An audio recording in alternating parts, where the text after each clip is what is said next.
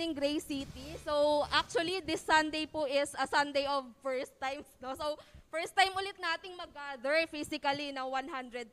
So, palakpakan po natin ang Panginoon. Praise God.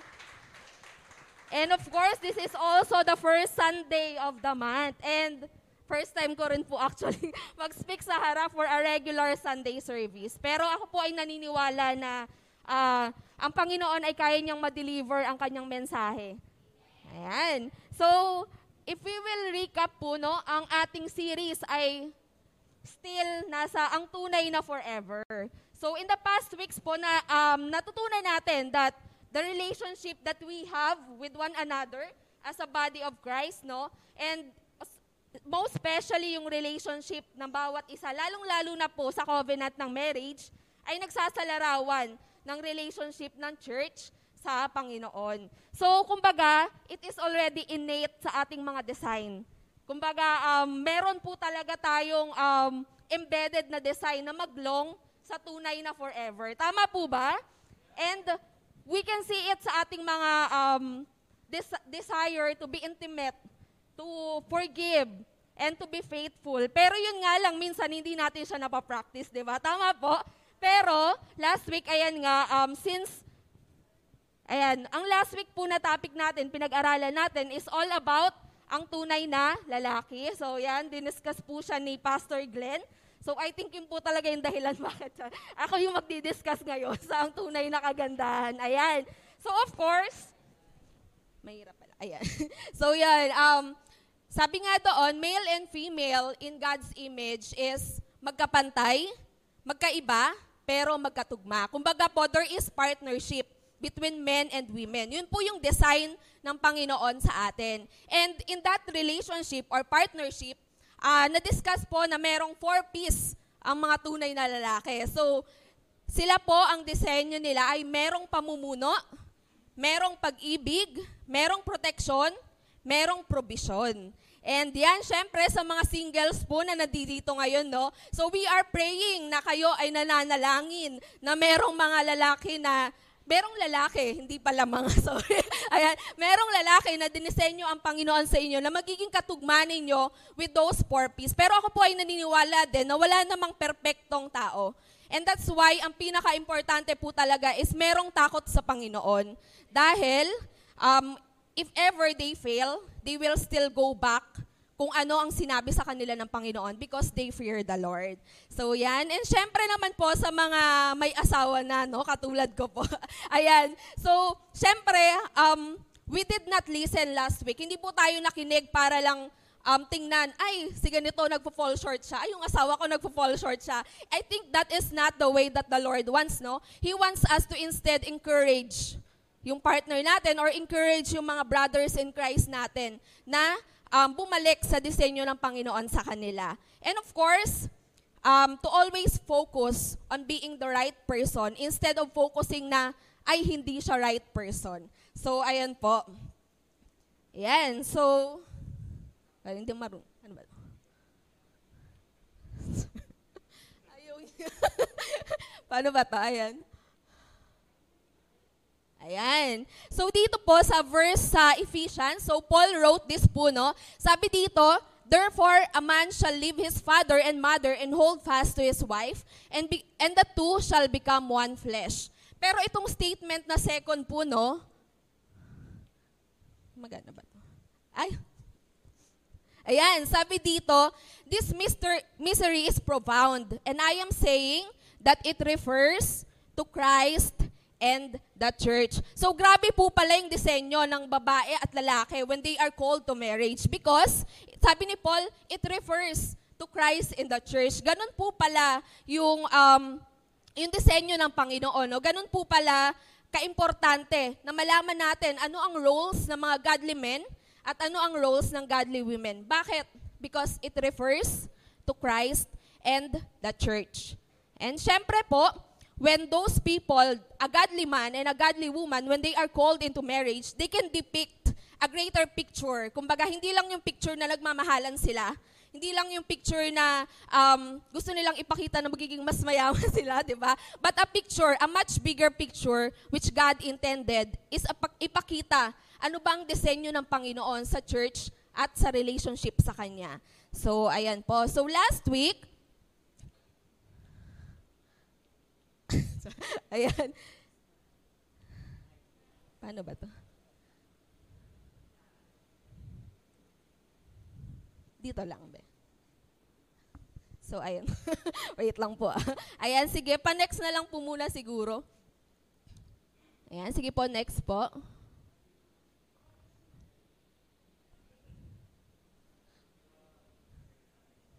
Okay, next pa po. Ayan, so last week, di ba, pag sinabing lalaki, usually ang, ang usual description po is mga pogi. So may dagdag na dun sa 4-piece, 5-piece na siya. dyan. Ayan. And then, syempre, sa mga babae po ba, ano yung usual na description na kinakabit sa atin? Ayan, so sige po, pa-next. Ayan, so sa mga babae naman, of course, maganda po yung description na usually ikinakabit sa atin. And of course, syempre, hindi lang yung, kumbaga, dahil yun pala yung usual na description na kinakabit sa atin, sometimes po, it becomes our, parang yun yung lagi nating hinahanap or yun yung lagi nating nilolong para sa sarili natin. Pero it is also important that, um, ayun nga, na malaman din natin ano nga ba yung topic natin today. Ano, an- next po yung slide. Ayan. So, ano nga ba ang tunay na kagandahan? So, yan. So, before po tayo mag-start, samahan niyo po muna akong manalangin. Uh, Father, we want to thank you, Panginoon, for this day. We praise you, Panginoon, for the life that you have, you have given to each one of us. We thank you, Panginoon, that we are here and we believe, God, uh, hindi ito aksidente. And Lord, as we listen sa message ngayon, Panginoon, panalangin namin na hindi lang ito maging information sa amin, hindi lang ito, Panginoon, maging um, karagdagan na kaalaman, but bagkos, Panginoon, magkaroon kami ng transformasyon sa aming mga buhay. Lord, um, we pray, Panginoon, na ang puso ng bawat isa will not be about pointing fingers. It will not be about, Panginoon, Lord God, other people, but about, Panginoon, sa kung ano ang sinasabi mo sa amin, Panginoon. And Lord, we pray that we assess ourselves and we pray na kung may nakikita kaming hindi na ayon na medyo sumasaliwa na Panginoon sa iyong disenyo, we pray that we will be able to encourage them, Panginoon, in a loving way. And Lord, we pray, Panginoon, sa lahat ng bagay, Panginoon, Lord God, may our hearts, Panginoon, humble unto you. And we listen, Panginoon, and we hear you, Panginoon, and we obey you, Panginoon. Lord, I pray na hindi ako yung magsalita, Panginoon, sa araw na ito, but bagkos, Panginoon, ikaw ang marinig ng bawat nakikinig ngayon, oh God. Lord, um, we ascribe to you, Panginoon, all the praises and the glory, Panginoon, that you deserve. Maraming maraming salamat, Lord God. To you be all the glory. In Jesus' name, amen and amen.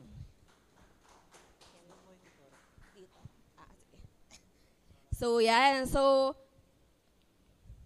ayan. So, ang tunay na kagandahan, we will be reading po about what Peter said dito. Sabi sa 1 Peter 3, 3 to 4, Do not let your adorning be external, the braiding of hair and putting on of, glo- of gold jewelry or the clothing you wear. So yan. But let your adorning be the hidden person of the heart with the imperishable beauty of a gentle and quiet spirit. So yan. So makikita nyo po dito, ano ang unang sinasabi ni Pedro regarding kagandahan. Sabi niya doon, wag daw nating hayaan na ang pagpapaganda natin ay panlabas lamang. ba? So sabi diyan, wag lang daw yung about kamusta ba yung book natin, 'di ba? Or paglalagay ng mga gold jewelry or the clothings that we wear. So ano po yung sinasabi sa atin dito, no? Oh, yan, ito yung una nating point. True beauty is not about how we look. Diba? Pero kung isipin po natin, ang hindi naman po masama. Hindi masama na magdamit tayo ng presentable, hindi masama na mag-makeup tayo, hindi po masama yung mga bagay na yon. Pero meron tayong mga dapat i-consider. So yan. So ano nga ba yung mga dapat nating i-consider when it comes to dressing or uh, pagpapaganda na panlabas po, no? So una, is our intention God glorifying. So when we dress up nicely, 'di ba?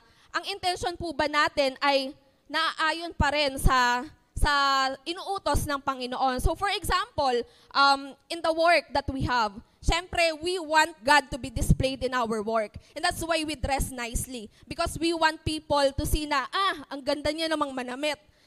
Ah, ano yan, tag- tagasunod yan ng Panginoon. So, kumbaga, there is, there should always be uh, an intention to give glory to God.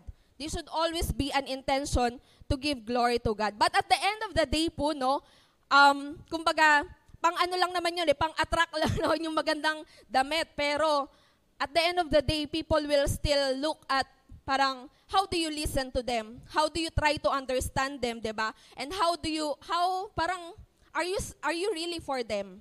So, yun naman po talaga yung nag-stay. Pero, kumbaga, ayun nga, um, is the intention in our hearts still obeying God, is still glorifying to God. And pangalawa, ayan. So sabi dito, does it make us sin? So, grabe no, panlabas lamang na kaanyuan, pero possible pala po na magkasala tayo ng dahil doon. Kumbaga, for example, kung sa sobrang gusto nating maganda yung pananamit natin, na-stress na tayo, hindi na tayo makapili to the point na ang init na ng ulo natin paglabas natin, and then, may mga napagbabalingan na tayong ibang tao. So, ibig sabihin, we become unloving to other people, and the root cause is because we care so much about how we look. ba? So, ibig sabihin, if that is the case, no, ibig sabihin, mas inuuna natin ang sarili nating intention kaysa sa sinabi sa atin ng Panginoon na mahalin mo ang ibang tao. And of course, third one, so eto I think medyo controversial po ang, ang question na to, no? Does it make others sin? So actually, we have actually women right now, sa panahon natin ngayon, yung tinatawag na women empowerment, no, sa parang sinasabi ng iba that we can wear whatever we want. Na, ayun nga, parang this, this is a free society, ganyan. Pero ako po ay naniniwala na ang mga lalaki ay dinesign para magkaroon ng desire sa sexual intimacy. Tama po ba? And if physical beauty, di ba, is nakikita nila na medyo provocative na yung ating pananamit, ibig sabihin po nun, kumbaga, um, yes, I believe it is their responsibility to control ano ang nararamdaman nila. Pero tayo pong mga babae, we should encourage the people around us to be still in the design that God had called for them, 'di ba? Parang kumbaga, um, let them enjoy that kind of intimacy in the umbrella of marriage. And how can we help? By not dressing provocatively. Tama po ba? Huwag yung masyado tayong, ano, kumbaga, nagpapakita ng mga hindi naman dapat ipakita. Because, at the end of the day, we are called to love one another. Kumbaga, if hindi natin mahanap sa scripture yung specific na sinasabing ganon, at the end of the day, the command of the Lord is, love one another. Because that is what will make you stand out. 'Di ba? You will be called my disciples if you love one another. So ako po ay naniniwala na kapag ka tayo ay nagiging unloving sa mga tao sa paligid natin, it is the trap of the enemy, no? And ayan po, there is also a verse, sabi din dito, sinabi ni Jesus sa kanyang mga alagad, siguradong darating ang mga sanhi ng pagkakasala Ngunit kakilakilabot ang sasapitin ng taong pinanggalingan niyon. So ibig sabihin, sabi ni Lord, woe to those persons from whom nanggagaling yung kasalanan or if we become an instrument ng kaaway para magkasala ang ating mga kapwa. So ayun nga po, kumbaga, yes, still it is the men's responsibility to control how they feel. But I believe na tayo mga babae, we can encourage them by doing our part. Kumbaga, sometimes po kasi iniisip na lang natin, laging sarili lang po natin. Hindi natin iniisip, how can it be loving to other people? So, yan. Okay. Ayan. So, sabi dito, true beauty is not about how you look. So, hindi siya ang panlabas na kaanyuan natin. Do not put how you look above how you are at heart, in the Lord. So kumbaga, if it compromises our heart, if it compromises the love that we have for the people around us, if it compromises how we look, ay how we kumbaga treat other people, then possibly it is a sign po for us na to sit down and to assess ang mga sarili natin. Because it is kumbaga, sa, sa paningin ng Panginoon, ang totoong kagandahan ay hindi sa panlabas na kaanyuan lamang. So, actually, nung time po na to, no, para maintindihan lang natin yung pinanggagalingan ni Peter, actually, nung mga panahon na yon, the Roman women, kumpe, parang nag, nagkompetensya sila sa isa't isa in the area of fashion. Yun po yung time na sobrang garbo ng kanilang mga hairstyles, ganyan, jewelry, clothing, to the point na, ayun nga, yung energy nila, na ini-spend na lang nila on, kumbaga, on how they look, and they neglect kamusta yung inner self nila. So I believe yun po yung sinasabi ni Pedro dito, no? Um, kumbaga, we shouldn't be brainwashed na ang confidence comes from how we look. Because our confidence comes from the Lord. Ayan. So, next po. Ayan. So, pagpatuloy lang po natin. Actually, it's the same verse po, no? Pero iba yung naka-highlight. Ayan, sabi dito, But let your adorning be the hidden person of the heart with the imperishable beauty of a gentle and quiet spirit. So, kumbaga, um, sabi dito, ang pagpapaganda daw na dapat nating gawin ay ang pagpapaganda ng, ng ang tawag dito, ng inner person natin, no? So, yan. So, ano ba yung sinasabi dito? Ano ang tunay na kagandahan? Sabi dito, true beauty is about who we are. Kung sino tayo sa ating mga puso. So, yan. Kung makikita nyo po dun sa verse, merong dalawang klase ng spirito na nanahan daw sa isang tao na merong imperishable beauty. And that is a gentle and quiet spirit. Ayan. So, kung isipin po natin, no, parang these days, napakahirap nang makahanap ng gentleness sa paligid natin, 'di ba? Parang alam mo yun, it appears to be missing. Bakit? Maraming mga tao yung sobrang impatient, 'di ba? Sa sa kalsada pa lang po ang dami ng mga nagkakaroon ng mga road rage dahil nagmamadali ang mga tao. Kumbaga, we are already so impatient with the things that are going around us. So parang saan pa tayo makakakita ng ng tawag dito ng gentle na character, no? Na character, ayan. Kumbaga, it seems that feeling ng ng society, gentleness meaning na apak-apakan ka lang dahil gentle ka. So kailangan lumaban ka. Pero parang yun po yung sinasabi ng society natin ngayon that gentle is like being a doormat. And when it comes naman to quiet, ayan. Ano naman yung quiet, 'di ba? Parang ngayon kasi we alam naman po natin 'yon. We have so many voices and opinions. Even sa social media nga po, 'di ba? Ang dami nating sinasabi. We stand up ngayon, um, nagiging uso na, of course, yung pag-stand up sa injustice and fighting for the human right, no? So, kumbaga, um, hindi naman po sa mali yun, no? Pero, um, kumbaga, it, it, parang, binibigyan niya tayo ng ideya na ito ang ibig sabihin ng quiet, no? Kasi sometimes, to be quiet sa society natin ngayon is a feeling like to be run over. Parang, to be quiet is to be weak. Bakit? Kasi there's an underlying assumption na um, kapag meron tayong ingay, tayo ay nakaka-generate ng response. Tama po ba? So, yung ngayon, sa society natin ngayon, quiet is equivalent to weakness. So, paano yon? Ganyan palang ibig sabihin ng gentle and quiet. But sinasabi ng Panginoon na maging gentle at quiet ang mga babae, no?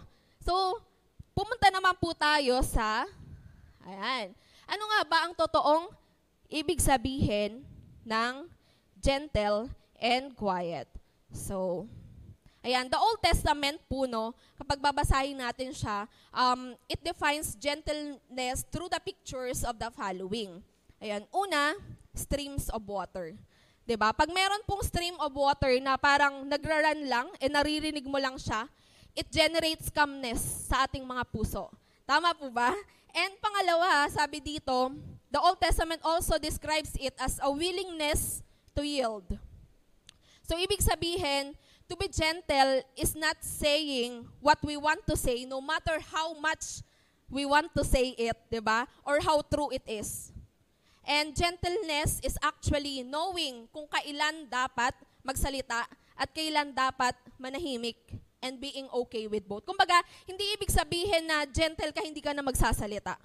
but it's like waiting for the right time na magsalita. ba? In a loving way, of course. And sabi dito, gentleness is also described as an ability to lead. Paano yon? May ability to lead pala ang mga taong gentle, no?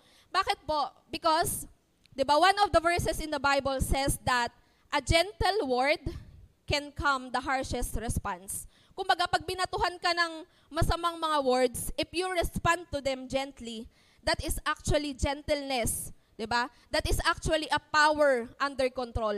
And nakanino po yung control? It is in us because we are gentle. Kumbaga, we control how they would react next. Kasi we kumbaga sinasagot natin sila ng gentle na in a gentle way. So, ayan po. And lastly, sabi dito, ang gentleness daw is Ayan, humility. So to be at peace with everyone, especially those na parang sinasagad po ang ating mga pasensya, no? So, it certainly requires a lot of humility to be gentle. Pero hindi po ibig sabihin no na matatapak-tapakan tayo. Hindi siya, hindi totoo yung pagiging doormat ang ibig sabihin ng gentle. Because it is not about being passive. It is not about um, not standing for the truth. But it is about, ayan, um, so yan. So, kumbaga, it is not about not standing for the truth, but it is about knowing when to stand for the truth. So sabi dito, gentleness is being able to control how we react. 'Di ba? Ganun po pala ang ibig sabihin ng gentle. So I want every one of us to ask ourselves, do we are we able to control how we react. Diba? Because sabi nga doon, restraint for someone else's na hindi, kumbaga, na, na ang pangit ng dating sa atin is actually a strength. Hindi siya ano, hindi siya madaling gawin. Tama mo ba? Hindi siya madaling gawin. But because we are responsible for our own actions, 'di ba? Because we cannot control paano tayo ititreat ng ibang tao, we should um, cultivate gentleness because that's how we react. Yun lang yung kaya nating i-control. So, ayun po. Ayan. So, next naman, so yun po pala yung ibig sabihin ng gentleness, no? And for the quiet naman, ayan. Sorry. Ayan. So, for quiet spirit naman, ano naman po ang ibig sabihin ng quiet spirit? Ayan. So, it actually came from the Hebrew words po. Actually, tatlo sila. Ayan. So, sabi dito, hindi ko alam kung tama yung pronunciation ko. so, shakat, ibig sabihin, undisturbed. Sha'ar, ibig sabihin, at is. Nashat, ibig sabihin, set on. Grabe po, no? Parang um, quietness pala, it refers to the state of our spirit. Kamusta po yung spirito natin? Is it tossed back and forth by the winds and the waves po ng mga nangyayari sa buhay natin? Or is it steady? Or are we undisturbed? Are we at ease? Are we set on, no? Knowing na it is about God. Knowing that those who are immovable, no? Firm na naniniwala that are confident in the Lord, no? Ay talagang uh, mananaig po ang Panginoon pa rin sa dulo. So, the question that we have now, 'di ba?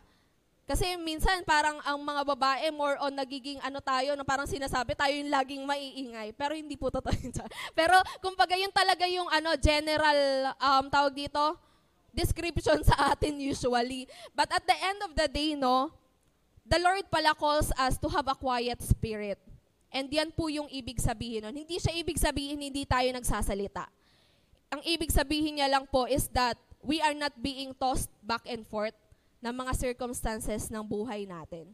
And also, it is actually also, ayan, coming from the Greek word naman na Jesushazo. Ayan. It indicates an action na ang isang tao daw ay nagre-refrain or nagpipigil from meddlesome behavior. So parang feeling natin gusto nating laban, lab, laban na laban na tayo, no?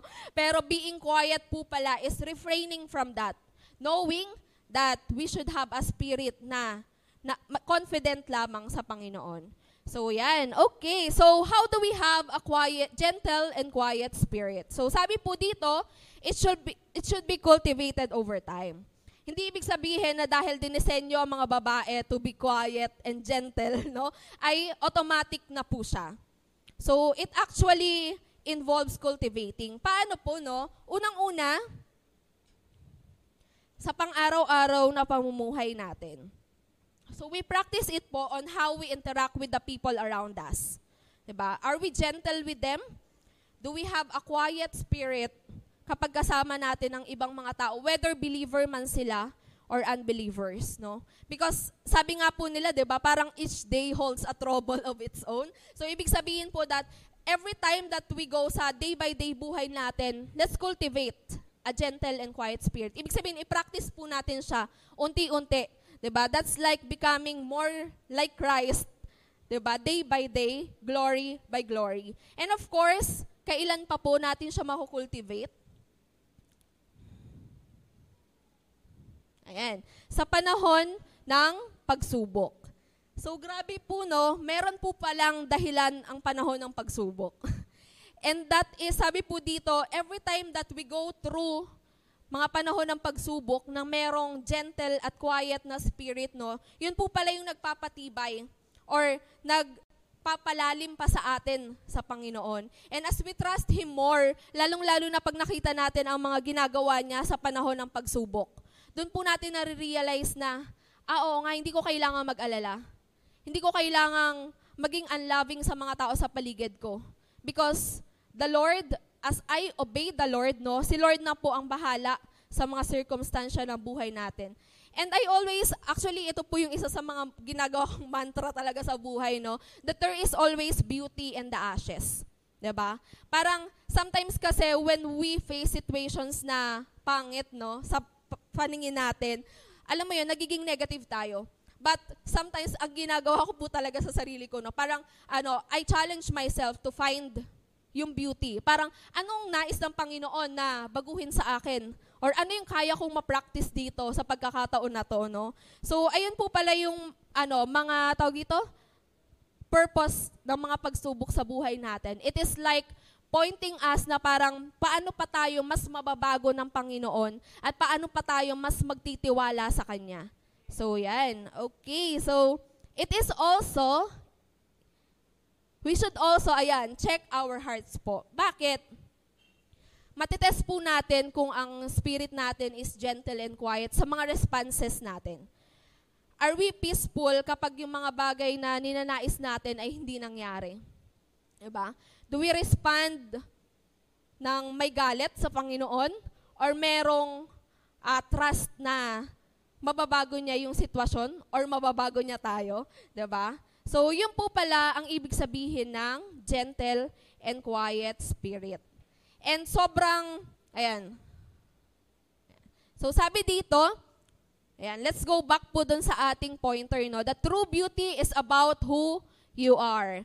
So, sabi dito, chase to cultivate a gentle and quiet spirit more than chasing to cultivate your outward appearance. So, ayan po. Um, kumbaga, sometimes we worry more about how we look more than who we are. So it's a time po na we go back sa sinabi ng Panginoon na kumbaga it doesn't matter what other people say about us. But what matters is what God says about us. So, ayan po. Ayan. Yan. Sabi dito, ayan, sa pang, ayan, which is, which in God's sight is very precious. So, ibig sabihin, sa paningin ng Panginoon, ang kaaya-aya lamang or ang tunay na kagandahan lamang ay ang merong um, hindi, tawag dito, hindi, ayun, imperishable, di ko matagal, imperishable beauty, na merong um, kagandahan na hindi nagmamalif. Ayan, na hindi nawawala. Ayan. So, sabi dito, ano yung focus nitong last sentence sa verse na to, no? Ayan. So sabi pa dito, pag tinuloy po natin yung verse, For this is how holy women who hoped in God used to adorn themselves. So yung mga babae daw po dati, no, the holy women of God, ay nag-hope sa Panginoon. At ito yung uh, paraan nila para pagandahin ang kanilang sarili by submitting to their own husbands as Sarah obeyed Abraham, calling him Lord. Actually, there is an interesting story po dito, no? Bakit ginamit ni Pedro si Sarah nung panahon na kinol niya, na tinawag niyang Lord with, ano po yan, na lowercase na Lord, uh, si Abraham. Actually, there is only one time in the Bible that Sarah called Abraham Lord. And yung po yung time na, naalala niyo po yung time na ano, tinawanan ni Sarah yung sinabi ng anghel. Ayan, so sabi actually doon sa Genesis, hindi ko alam kung nandito siya. Pero ayan, sabi sa Genesis, ayan, um, after I am worn out, worn out, and my Lord is old, shall I have pleasure? So yun lang po yung time na tinawag ni Sarah si Abraham na Lord. So ano po yung pinapakita natin dito? Bakit yun yung ginamit ni Pedro bilang um, picture of submission? Dun sa time na si Sarah ay natatawa lang siya na parang, oh, magkakaanak pa ba talaga ako? Bakit po? Ano po yung submission na sinasabi ng Panginoon? Ano yung submission na minimin ng Panginoon? Nang akin po siyang binabasa, na-realize ko that um, submitting to our husbands dun sa mga pinaka-ordinaryong uh, panahon ng buhay natin. Kumbaga dun sa mga panahon na kahit off guard tayo. Kasi I think Sarah was off guard that moment. Parang ano eh, parang tawag dito, hindi hindi niya in-script yung sinasabi niya doon. Nung tinawag niyang Lord yung asawa niya. So, ibig sabihin, grabe po pala yung submission na hinihingi or na dinesenyo dapat sa atin ng Panginoon. It is submitting to our husbands, no? And of course, kung, ayan, in the most off-guard moments ng buhay natin. So, do we talk about them with respect even in the most off-guard moments of our lives, di ba? So, yan. And even po sa church, no? So, hindi lang po mga babae yung sinasabihan dito. Because actually, sabi nga doon, it refers to the misery of Christ in the church. So, do we talk about God with respect even in the most off-guard moments of our lives. Diba? So yan. So yung po pala yung submission na sinasabi dito ng Panginoon. And as we can also see in what Paul said,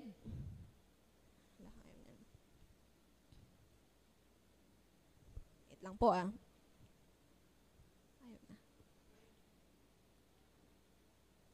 Ayan.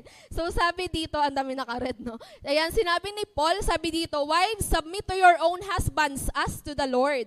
For the husband is the head of the wife, even as Christ is the head of the church, his body, and his himself its Savior. Now, as the church submits to Christ, so also wives should submit to e- in everything to their husbands grabe yung submission na nais i-generate sa puso nating mga babae, no? Sabi dito, it's as if, no, you are submitting sa Panginoon every time that we submit to our husbands. So, ano po yung sinasabi dito, no? Ano ang tunay na kagandahan sa konseptong ito?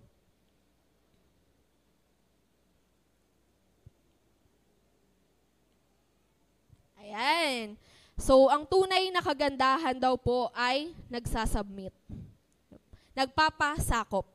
Diba? So, usapang submission na po tayo, no? So, bago po tayo dumiretso, no? So, we will just go through, ayan, what submission is not. Ano po yung hindi ibig sabihin ng submission? So, sabi dito, ang pagpapasakop ay hindi salungat sa pagkakapantay-pantay kay Kristo. So, hindi po ibig sabihin no na lesser human being tayo when we submit to our husbands, no? And even sa mga singles, it doesn't mean na lesser human being ka when you submit to your future husband. Because uh, in the same way, that is also how God in Christ is. There is no lesser God. 'di ba? They are on the same level. So ayan po, pangalawa, ano bang hindi ibig sabihin ng submission? Ang pagpapasakop does not mean that you will put your husband's will than God. So hindi niya ibig sabihin na uunahin natin ang ating mga asawa, yung will ng ating mga asawa kesa sa will ng Panginoong Hesus, ng Panginoong Hesus. So ibig sabihin, if may mga time na nako-contradict na or magkakasala na tayo, hindi ibig sabihin no na susunod pa rin tayo. Tama po ba? And katulad ng sinabi ni Sarah, 'di ba? ano lang siya eh, small letter L lang yung Lord doon. So, ibig sabihin, the, com- the primary allegiance na meron po tayo ay dapat sa Panginoon pa rin. So, yan. Ho, hindi po ibig sabihin na, hindi na tayo mag-iisip, no? Hindi ibig sabihin na titigil na tayo sa paggawa ng paraan para mabago yung asawa natin. And hindi rin ibig sabihin na matatakot lang tayo o magsasawalang kibo. Ayan. The third one, ang pagpapasakop po, ayan, ay hindi nangangahulugan na kinukuha mo ang spiritual strength mo sa asawa mo kung hindi sa Panginoon. So, ibig sabihin po, ang source pa rin ng ating strength ay ang Panginoon. Bakit? Because the person na um, dinisenyo ng Panginoon na maging katugma natin ay magra-run out pa rin po sila. They will run out of strength. They will run out in their own, um, tawag dito, yung sarili lang nilang kalakasan, no? But God will not run out. And that's why our source of strength should still be the Lord. Okay. Haba. Ayan. So ano po ang ayaw niya na. Ayan. Ano po ang submission? Okay, so basahin po ulit natin yung verse. Ayan. For this is how holy women who hoped in God used to adorn themselves. So yan, yung nakared na lang po yung basahin natin. Since same naman siya dun sa sinasabi natin kanina. Sabi dito, and you are her children. If you do good and do not fear anything that is frightening. Grabe, no? Yung po pala ang ibig sabihin ng submission. No? Na parang hindi tayo natatakot sa anything na nakakatakot. Grabe. Nakakaano, parang magiging katulad daw po tayo ni Sarah sa way ng pag-submit if hindi tayo natatakot sa mga bagay na nakakatakot. Ayan. So, it only points na ang submission po ay ang pagtitiwala sa Panginoon. So, minsan, syempre, natatakot tayong magtiwala minsan sa asawa natin, baka mali sila, di ba? Pero at the end of the day, dapat hindi tayo matakot dahil nilagay ng Panginoon yung authority na yon sa asawa natin ng may dahilan. And even if we cannot trust a person, no, we can trust God. Tama po ba? We respect na yung tao na yon ay binigyan ng otoridad ng Panginoong Hesus. And when we don't respect that, it also means that hindi po natin nire-respeto yung nagbigay sa Kanya ng otoridad. And that is the Lord. Kumbaga, pinapakita lang dito that submission, in submission, no, every time that we obey God, um, makikita natin na wala pong talo sa pagsunod sa Panginoon. Diba? True beauty submits, true beauty trusts God. Diba? So, yan. So, next. Yan. Submission is the attitude of the heart. So, nabanggit na po natin kanina. Actually, parang summary lang siya nung mga nabanggit natin kanina, no? So, it, it refers to having a gentle and quiet spirit. It is an attitude of the heart. Nagtitiwala ba tayo sa Panginoon? Are we conscious of the attitude ng puso po natin? Conscious po ba tayo na tinatanong natin sa sarili natin na, am I gentle? Is my spirit quieted before the Lord? Diba? So, we are people who have the attitude na willing po tayong magpatama at willing po tayong magpabago. And yun po ang ibig sabihin ng pagpapasakop o submission. Yan. So next, ayan. Submission is an act of humility. 'Di ba? Minsan hindi ka agree, pero mag-uusap kayo para magkaroon kayo ng agreement, syempre. And it's also a way of saying na kasama mo ako. 'Di ba? Kakampi mo ako, hindi mo ako kalaban. And kumbaga doon din po pinapakita yung dito sa act of humility no na parang are we really truly dead to ourselves already? Or meron pa bang mga pumipimi, pum, pumipimiglas? Ayun, meron pa bang mga lumalaban, no? Sabi natin na parang hindi Lord, ganito yan, no? So, ibig sabihin po, ang, sub, ang submission is an act of humility. It's like lowering yourself, lowering yourself not before the person, but before the Lord, no? Kumbaga, true beauty is being dead to ourselves. It is putting the interest of others first before ourselves, no?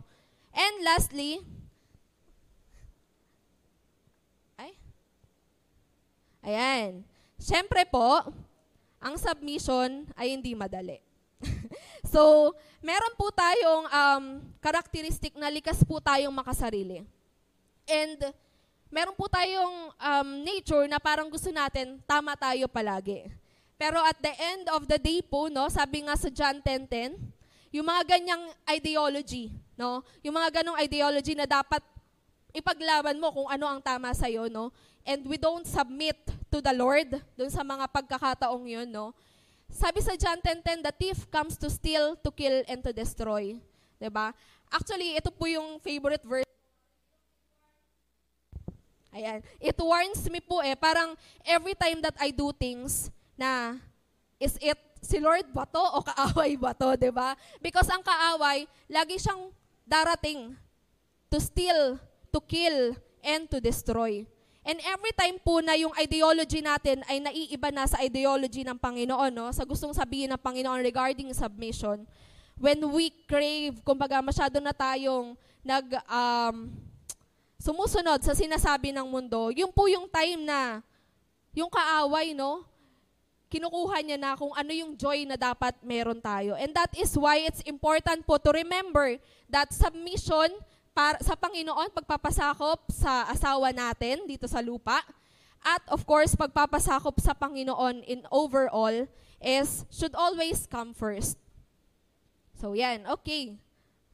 Dami ko na pong sinasabi.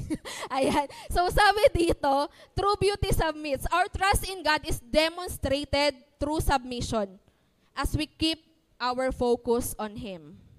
So saan po ba tayo nakafocus? Because every time na hindi na po tayo nakafocus sa Panginoon, doon na po tayo nagkakaroon ng temptation to hear kung ano ang sinasabi ng mundo. So, yan. Okay, last na po. so, kung babalikan po natin, di ba yung binasa natin kanina, 1 Peter 3.5 ay 3.2.6 po yon. So, kung babalikan po natin yung unahan niya, ito yung sinasabi doon. Likewise, wives, Be subject to your own husbands, so that even if some do not obey the word, they may be won without a word by the conduct of their wives, when they see your respectful and pure conduct. So I think that Peter is talking about those wives na meron po mga unbeliever na husbands or possible din believer pero medyo nagsusway na po, no? believer, confess believer, pero nagsusway na po dun sa sinasabi ng Panginoon. So, ano pong gagawin ng mga babae? Ano sinasabi ni Pedro dito? I hindi mo kailangan magsalita. ba? Diba? They will be won without a word. Depende sa kung ano ang attitude natin with them, no? Kung ano ang conduct natin. Kung anong pinapakita natin. Bakit? Ayan. Dahil po ang tunay na kagandahan points others to Christ. Ayan.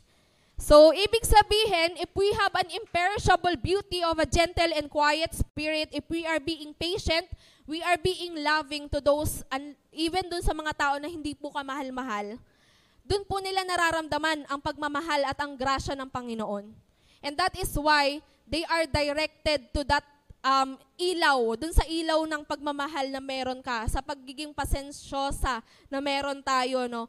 And they are being directed to Christ. And yan po ay sinabi ni Pedro. So, ibig sabihin po, ito talaga ay masusuportahan natin ng biblical truth, no? So, every time that we submit, every time that we are gentle and, and has a quiet spirit to those around us, it actually not only um, cultivate our own characteristics, but it also points other people to Christ.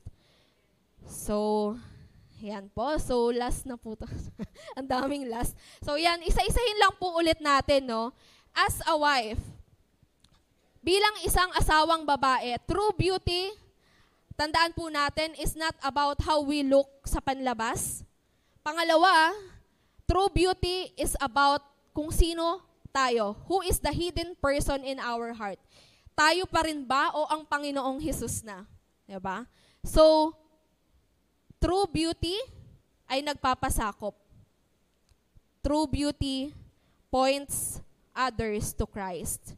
So, I want to end po, Ayan. Sabi dito, true beauty reflects the transformative power of the gospel.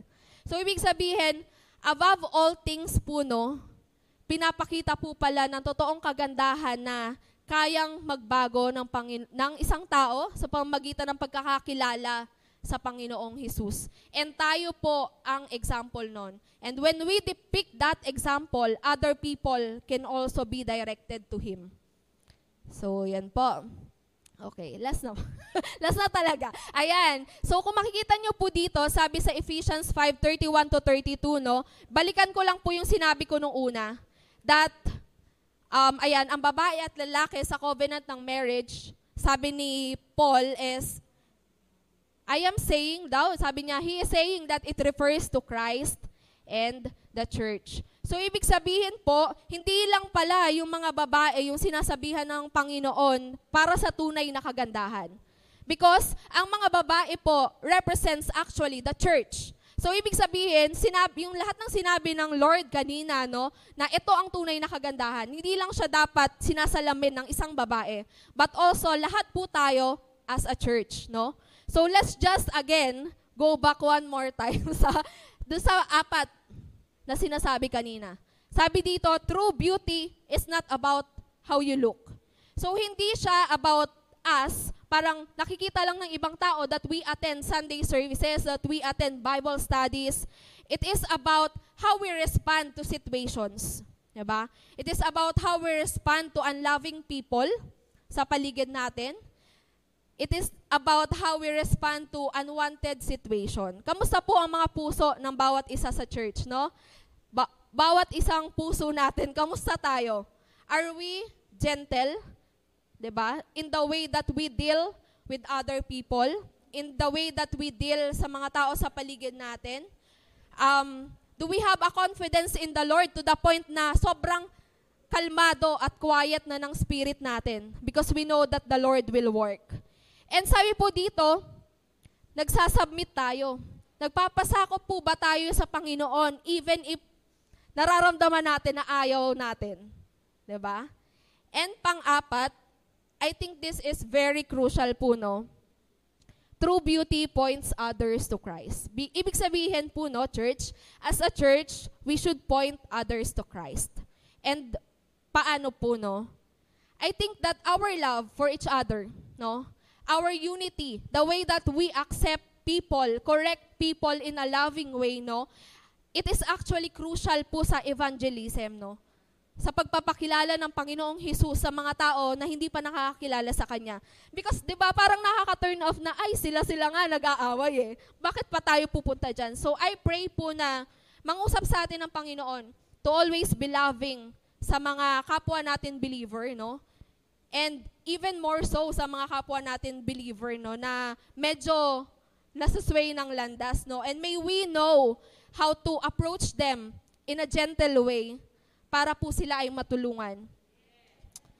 And ayan, um, I pray that we don't point out na parang publicly point out na, ay, mali yan si ganito, ay, mali yan si ganyan. But I believe that God is cultivating us to be who He called us to be. And that is to have a gentle way of loving people and being quieted before the Lord. So, yan. Okay. So, tayo po ay, yan,